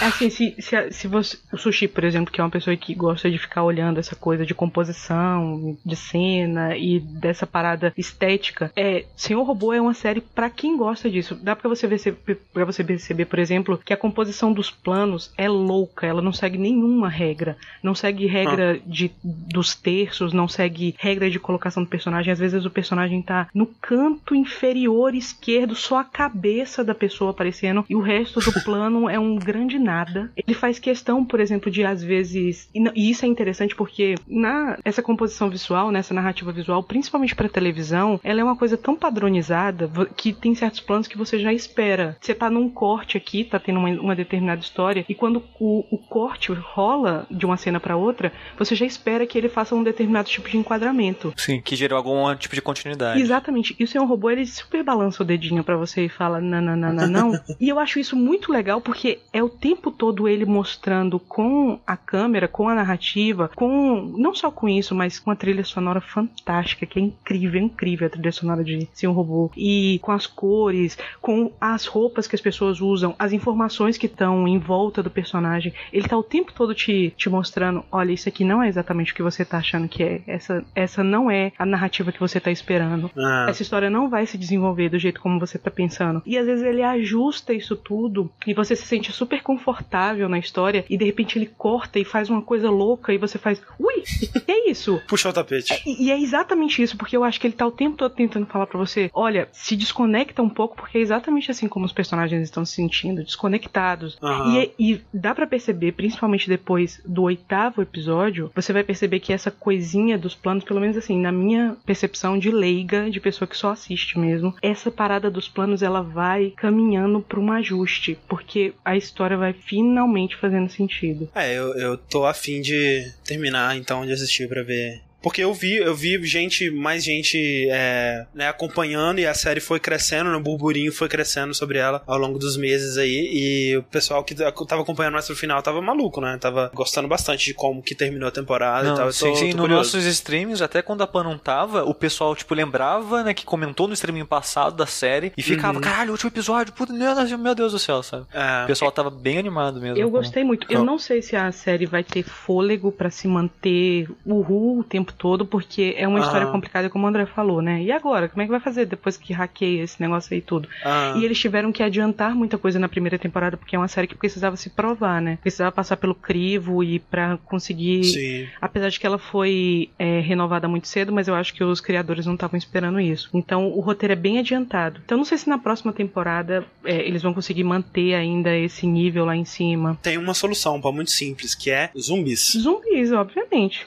É, viu? É, zumbis hackers. Zumbis, zumbis hacker. Mr. Robot, então, né? Sim. Quantos episódios tem a temporada? São 10 episódios. São 10 episódios isso. É, curto. É curto. bem curtinha, bem curtinha. E Eu é gosto assim. ótimo, é ótimo, é ótimo.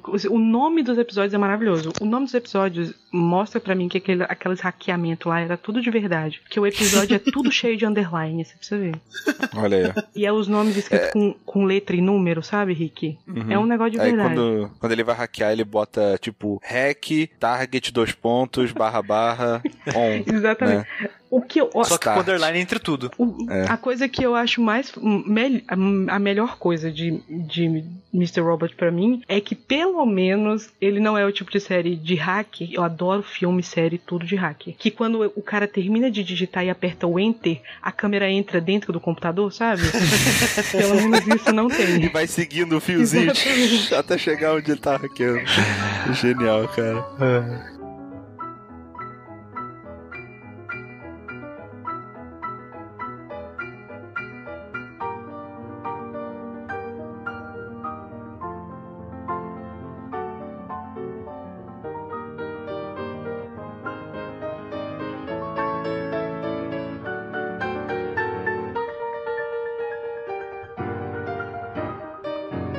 E pra fechar, mudando um pouco o clima, mas ainda trazendo um pouco do Hannibal de volta, que eu acho que talvez o André concorde comigo, não sei. Hannibal é um pouco de Hannibal. E, e pode puxar também nessa coisa de uma identidade visual muito forte, talvez? É o, é, é o que faz o filme pra mim, assim como Hannibal, né? Por isso que eu Aham. fiz essa comparação. Que eu vou falar hoje de um filme que é o Stoker, que é, é o filme de, um- de um dos meus diretores favoritos. Ele tá ali empatado entre com o favorito com o Christopher Nolan, que é o Chan-wook Park. Park. Ou, Chan-wook ou, Park. ou Park Chan-wook. Ou Park Chan-wook, que Ah. é um diretor sul-coreano, que é mais famoso pela trilogia da, da Vingança, né? Que é o Senhor Vingança, Old Boy e a Lei de Vingança. O mais famoso aí é Old Boy, né? Sim. O mais E- famosinho. Eu adoro muito. Eu, cara, tipo. Eu, eu acho um absurdo o filme- os filmes desse cara, sabe? Eu gosto muito, muito, muito, muito do estilo dele. E ele tem uma- um visual nos filmes dele que é muito característico dos filmes dele, porque ele sempre usa o mesmo diretor de fotografia. E ele levou esse cara junto com ele pro Stoker. E é muito curioso, porque Stoker ele é um filme ocidental, um filme americano. Só que contrataram o, Sean- o Chan-wook e ele Aham. levou o cara junto com ele. Então, quando você tá assistindo, a sensação é que você tá vendo um filme sul-coreano com atores americanos.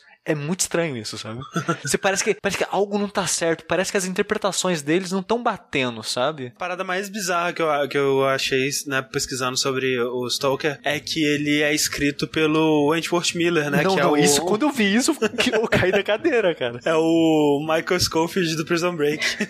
Sim, é o primeiro roteiro dele. Ele tá escrevendo. Tá, ele tem um novo filme que tá em pós-produção agora, mas o Stoker foi o primeiro filme dele. E falando um pouco do, do, né, do lançamento, das coisas do filme, o filme saiu em do- 2013. É engraçado que eu não vi ninguém, ninguém, ninguém falando dele em lugar nenhum. Ah, você foi a primeira pessoa que eu ouvi falar sobre esse filme Eu também. só fui ouvir falar dele porque é um diretor que eu gosto, né? E passou um tempo e falei, putz, tá aí, né? Vamos ver se ele fez mais coisa. E ele tinha lançado esse filme, fui ver ano passado isso. E eu vi o filme e falei, caralho, esse filme é muito legal, sabe? Tipo, ele não é uma obra-prima, longe disso. Você, ele, você vê que ele tem falhas, a história dele, apesar de ser. É, é foda, porque é meio que um guilty pleasure, meu, sabe? Porque a história não é muito boa, mas eu gosto da história mesmo assim, sabe? Eu gosto do desenvolvimento da menina. E eu vi esse filme, cara, por quê? Por que que ninguém tá falando dele, meu Deus? E ele, tipo, ele custou quantos milhões? Ele custou 12 milhões e arrecadou 1,7 milhões, sabe? Caralho, que triste, Ih, que cara. beleza, hein? Cara, tipo, ele não fez sucesso nenhum, cara. Coisa que pariu. E eu acho esse filme tão bom, cara. Vamos ver o que o André vai falar no meio da discussão, mas eu gosto tanto desse filme, cara. Eu, eu gostei, cara. É, eu acho que eu não gosto tanto quanto Sushi. Eu acho que é, é um filme visualmente muito interessante. E eu acho que ele tem uma história que tem aspectos interessantes, mas eu acho que ela. O ritmo, ela peca em ritmo, eu acho. Ela peca em personagens, assim. Eu não gosto do, do ator que faz o.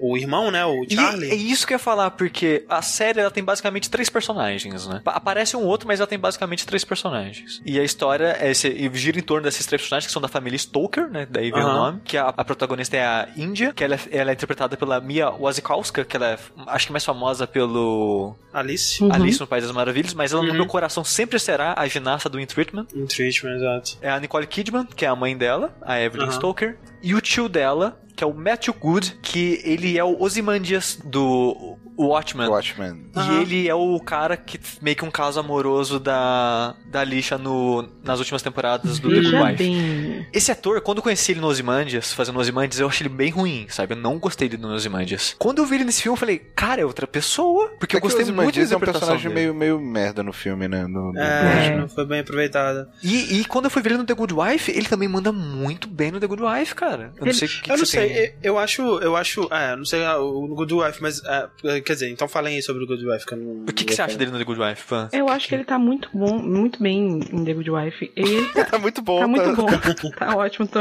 tô vendo aqui. Ele tá muito bem naquele filme do Woody Allen também, o Match Point. Inclusive que ele faz um personagem muito parecido em termos de personalidade com o que ele faz em The Good Wife. Eu não assisti Stoker, mas E é, ele, engra- e é engraçado que ele é um cara elegante e bonito, né? isso. E, e no Ozymandias ele não passa isso, mas tanto no Stoker quanto no The Good Wife, eles eh, conseguem passar que ele, é- ele é um cara tipo Mads Mikkelsen, assim, no, no, no, no Hannibal, sabe? Sem ele é um cara estranho, creepy, mas elegante, sabe? É porque assim, você vê dois lados dele no Stoker, você vê dois lados do personagem dele, né? Sim. E essa transição eu achei que ele fez muito bem, assim, quando mostra o outro lado da personalidade dele num certo momento, eu acho que, né, é, tipo, caraca, realmente o personagem se transformou, né? Quando você vê ele de um jeito e depois você vê do outro, é tipo duas pessoas completamente diferentes. Eu acho que, né, a maior parte do tempo quando você tá vendo ele nessa personalidade é cool e, e chique e, e refinado e elegante e tal, eu acho ele muito caricato, cara. Eu acho ele muito Dick Vigarista, sabe? Vilão de filme de desenho animado, sei Mas lá, no cara. final faz sentido porque ele é assim. Sim, sim. É engraçado você é. dizer isso, que eu imaginaria que seria exatamente o oposto, porque ele tem bem cara de bom moço, assim, de rico, aristocrata, elegante. É,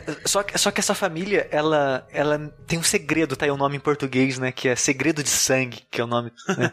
Stalker não diz nada, né? Porque é o nome da família, então Uhum. você não, Sim. não sabe o que, que você vai ter no filme, né? Pelo nome. Em português eu acho que já dá informação demais. Mas é, é- ela gira em torno, né? A história gira né, em torno desses, desses três personagens, que no começa, né, o, o filme no aniversário da, da Índia, acho que 17, 18 anos. 18 anos. E nesse dia o pai dela morre. No acidente de carro horrível, meu Exato. E, e no velório aparece esse cara, que é o tio dela, que ela ni- ninguém nunca viu ele, sabe? Tipo, é um cara que a história é que ele passou a vida inteira viajando no mundo e ninguém nunca viu ele. E ele aparece agora e o filme nessa, ela descobrindo quem é esse cara e como ele muda a vida da mãe dela e dela, esse tipo de coisa. Essa relação dos três é o filme. Ele aí. É meio que, né, ele, ele surge tipo assim, ah, pô, seu, seu- meu irmão morreu, eu Ah, vou tá. passar um tempo aqui com a, com a família, né, com a, com, a, com a viúva e com a filha dela e, né, dar uma ajuda pra eles emocional aqui, pra essa família. A Índia ela é um personagem. É, é isso que eu tava falando de. Eu consigo ver uma. É é estranho falar isso, mas eu consigo ver isso numa personagem asiática, num filme sul-coreano. Mas quando eu vejo ela fazendo, parece que ela tem, tá alguma coisa estranha ali, sabe? Ah, Ela meio morti essa, esse lance meio mortícia que é dela, sabe? Sim.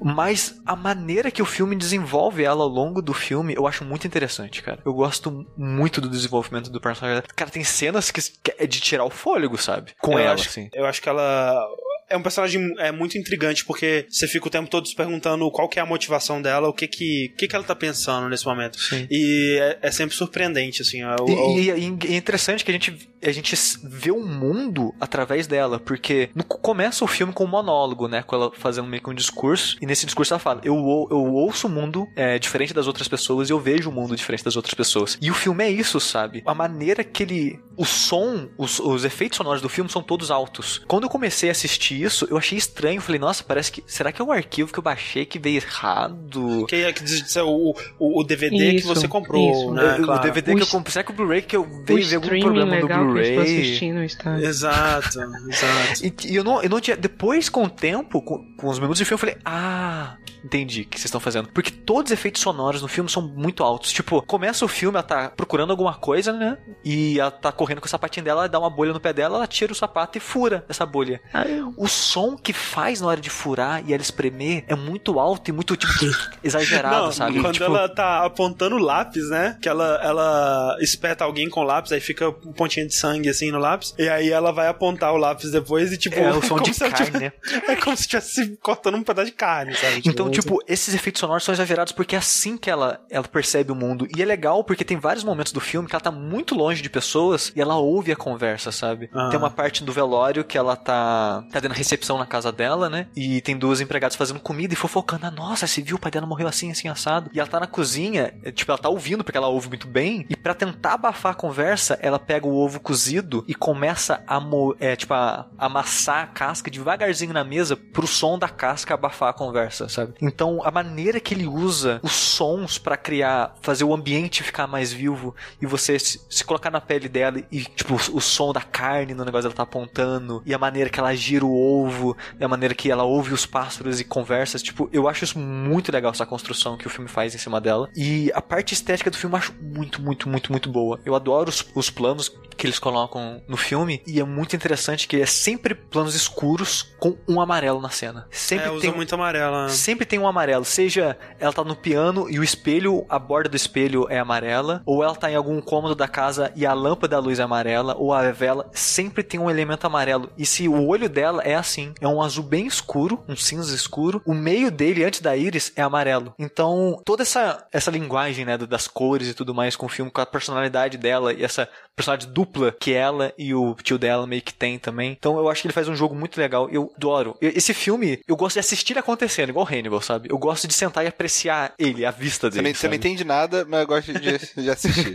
Não, ente- a história não é, a história não é complicada, sabe? É, a história é simples e tem, né, suas reviravoltas e tudo mais, é, e prende a atenção, assim, eu, eu gosto, é, é, realmente, eu acho que o, o grande chamariz é, é a direção, né, é a direção de arte, tanto, tanto direção de arte quanto direção é, das cenas em si, eu gosto muito, tem duas cenas, né, que tratam da meio que do amadurecimento sexual dela, digamos Não, assim. a cena, eu não vou falar nada, mas a, eu arrepiei. A cena do piano. A cena do piano, excelente, e a cena do banho cê- também. ó, é, uma- é um absurdo aquela cena. É fantástica, a cena do piano é muito foda, cara, muito foda. Mas e é, a é um cena filme do de banho, susto? né? Não, é- ele é de suspense, mas ele não dá susto, ele, Ele- não ele tem não é- jumpscare. Não é que ele é um suspense, ele é um thriller, né? Tipo assim, ele sabe quando o filme ele tá mostrando uma coisa devagarzinho, e aí começa uma música tensa, e aí começa a edição começa a cortar mais rápido, mais rápido, você sabe que alguma coisa vai acontecer e vai ser alguma coisa ruim. Você tem a sensação que o filme tá construindo pra alguma coisa o tempo todo. Você Isso. sente que tem aquela coisa espreita o tempo todo atrás de você, sabe? Não muito diferente do que o Nolan faz nos filmes dele, né? Que é criar essa tensão de cena em cena. Sim. E... Mas o suspense, ele, ele ocorre em torno dessa figura do tio. Não. É, é basicamente da relação dos dois, eu acho. Sim, sim. É, é, é, tipo assim, é, é a entrada desse tio na vida dela que vai causar a mudança, que vai causar os eventos do filme. Mas assim, não dá. Não é, não é um filme de, de susto, de, de Não. né, coisa. Ah, meu Deus. E, e qual né? é o papel da Nicole Kidman nessa fila do pão aí? É ser a frígida, como sempre. Porque Sushi, ela é a mãe ela não que é frígida. entra no. Ela é super frígida. Não, é. não. Ela, quando você olha o rosto da Nicole, que você vê, essa mulher, ela é frígida com o mundo. Não. Ela não tem sentimentos pra nada e nem ninguém. Primeiro, primeiro você respeita a Nicole Kidman, que ela passou por um momento muito difícil. Ela foi casada com Tom Cruise. Sabe o que que é isso? Não é fácil. Não, e, e causado com Tom Cruise e foi, né, porra, abusada pela, pela cientologia ali. E ela teve uma fase super, super sexy, fatal e nada frígida. Não, ela no Mula Rouge é excelente, Pois sabe? é. Mas, E- é, mas ela, quando eu vejo, quando eu vejo ela em apresentações, eventos, ela no tapete vermelho, ela tem cara de frígida. Mas ali é, você percebe que aquele holofote que tá lançado sobre ela é a figura do Tom Cruise. Ela tá sempre lembrando daquele Entendi. período difícil que ela viveu. O papel dela, Pan, é, é ser antagonista, basicamente, do filme, sabe? Porque quando ela conhece esse tio, algo muda dentro dela, da Hum. Índia, sabe? E você começa a ver, tipo, é- ela, a princípio, ela não sabe o que que ela tá sentindo, parece, pelo menos, que ela não sabe o que ela tá sentindo, e você começa a ver que ela tem um certo afeto por ele, e ela vê a mãe como rival, porque a mãe também, ela, Jesus ela quer Cristo. descarregar. Não foi isso que eu, que eu interpretei, Sushi. Tanto que ela, é, ela, ela não se dá muito bem com a mãe dela. Eu, eu acho que assim, é, a minha interpretação foi é, que a- a- ela e a mãe ela, elas são distantes. É, ela, a, a Índia ela sempre teve uma relação. Que é nome bizarro, né, Índia? Mas é, ela teve uma relação sempre muito mais próxima com o pai, né? Eles saíam pra caçar sempre e tal. E aí ela, ela e a mãe eram, eram mais distantes, assim, elas não tinham muito É relacionamento. porque o pai entendia o que, o que, o que era a Índia, sabe? E É, a o que mãe que nunca mexia com ela. E a mãe era uma pessoa mais superficial e tal. E com a morte do pai, as duas elas meio que são meio que forçadas a se aproximar. E a, e a Índia ela não gosta muito disso. Mas também tem a disputa do cara. Sim, mas aí, mas aí que tá. Vem esse cara e a, e a mãe dela, a, a, a mãe dela começa tipo, ah, esse cara é super legal, ele vai ajudar a gente, que vai ser super legal, esse cara é demais e tal, que cara legal, maneiro. E a Índia, tipo, que merda de cara, quem, que se minha mãe gosta, eu odeio, eu odeio esse cara, o cara idiota, o cara babaca. Só que aí tem um momento que acontece uma parada que ela descobre que normalmente faria qualquer pessoa, tipo, o que, que tá acontecendo? Tipo, fu- fudeu, tipo, não, não, não, tá tudo errado. O mundo acabou. Hum. Só que, ao invés de ser isso, ela fala: caralho, que legal.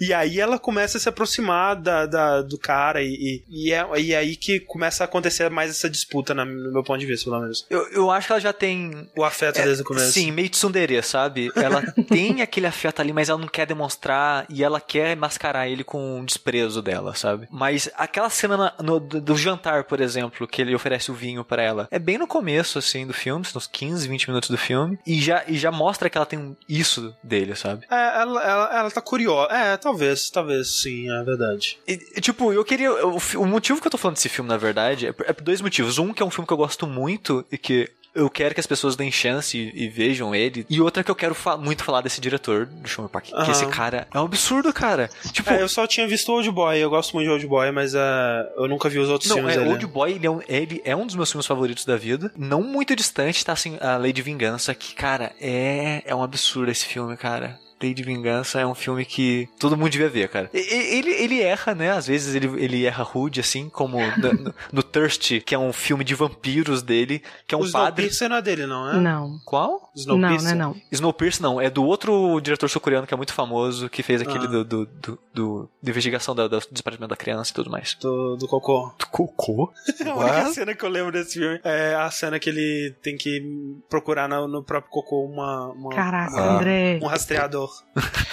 e aquele filme de monstro que você gosta lá também, sul-coreano. É, sim, sim, é o, o hospedeiro, né? The Host. Mas é, mas ele erra às vezes, né? Esse, esse Thirst, por exemplo, eu acho o pior filme dele, que é um padre que vira um vampiro. Aí toda essa relação, né, do, oh, é um padre e ele meio que vira num demônio e a relação dele que ele tem com uma outra vampira e não sei o que lá. O Thirst é um que Eu tem não sei, eu um, não gosto muito um desse pôster filme. maravilhoso. Que é a... Sim, eu- é um, Ah, eu sei qual é. Que é a mulher agarrada no, de cabeça pra baixo, agarrada dele. no pescoço do cara. Ah, sim, sim. sim. É. Eu acho um bom É. filme do sushi, eu gosto dele. Você go- eu, eu tenho, talvez eu tenha que rever, porque eu vi ele na época e eu não tinha gostado muito. Mas ele tem um, ele tem um conto que é excelente também, que chama Cut. Que ele faz parte de um filme que é Três Terrores, uma parada assim. É um, é um, fi- são, é um filme que são três curtas asiáticos. É um japonês, um sul-coreano e um chinês. O japonês é daquele Takashi Miike, Ah, excelente. que eu acho o pior dos três curtas, na Porra. verdade. É. o. Excelente, eu acho o pior. Excelente. Não, não, eu, eu nunca assisti nada do Takashi Miike tirando esse curta, então. eu não- Assista o filme do Phoenix Wright, excelente. O conto chinês é o Dumpling, que é sobre uma mulher que faz bolinhos rejuvenescedores. Que esse curta fez tanto sucesso que virou um filme é, completo, né? E esse Cut, que é um, é um excelente, que é o meu favorito dos três, né? Que é sobre um, um ator que ele é sequestrado por um figurante, ele e a esposa dele. E esse figurante, ele, ele quer que, tipo, esse cara é mega rico, é o ator mais famoso do filme, no, universo do filme, e é mega bondoso, e é, é bom com todo mundo no cenário, e é uma boa pessoa- no mundo, e não sei o que lá. E o cara, a desculpa dele é: eu sou, eu sou, um, sou um fudido, eu sou um figurante, eu ralo aqui, não ganho porra nenhuma, não, não tem reconhecimento nenhum, e eu sou pobre, e minha família me odeia, e meu filho é um caralho, e não sei o que lá. E você é o oposto você é feliz, você é rico, você é bom, você não pode ter tudo, sabe? Você tem que ter algo ruim e ele quer extrair isso do cara. Ele quer provar que o cara é algo ruim, colocando ele numa situação extrema. É, um, é só uns 20 minutos só e é muito, muito, muito legal esse curta. Se você gosta de filmes fortes, filmes viscerais, eu acho que você pode dar uma chance pro, pro cinema sul-coreano de, de uma vez, né? Porque o, o Sim, sim. the Devil também, nossa senhora. É, eu acho esse, o Stoker, eu acho, é assim, né? Porque o Sushi ele falou muito do, do visual e da poesia visual e da coisa toda. Mas ele tem. é, ele, ele tem uma historinha que te prende, um, um mistério, né? Umas, é, uns plot twists e essa coisa toda. Sim. É, mas assim, é, é, dos filmes sul-coreanos que eu já vi, provavelmente o mais levinho, assim, né? Apesar de que ele tem é, violência e a coisa toda. Sim, ele é estranho falar disso porque eu não, eu não tenho conhecimento suficiente pra discernir exatamente o que faz esse filme ter cara de sul-coreano, sabe? Mas ele tem esse, esse fio, assim, sabe? Não sei se esse ritmo lento que ele tem, Uhum. de tomar seu tempo em cenas que parece que não serve pra nada, mas serve, sabe? Eu, eu, eu não, eu não sei explicar. É, vejam, vejam Stalker. Park e É, chama o parque. Chama Park e Stoker também, por favor.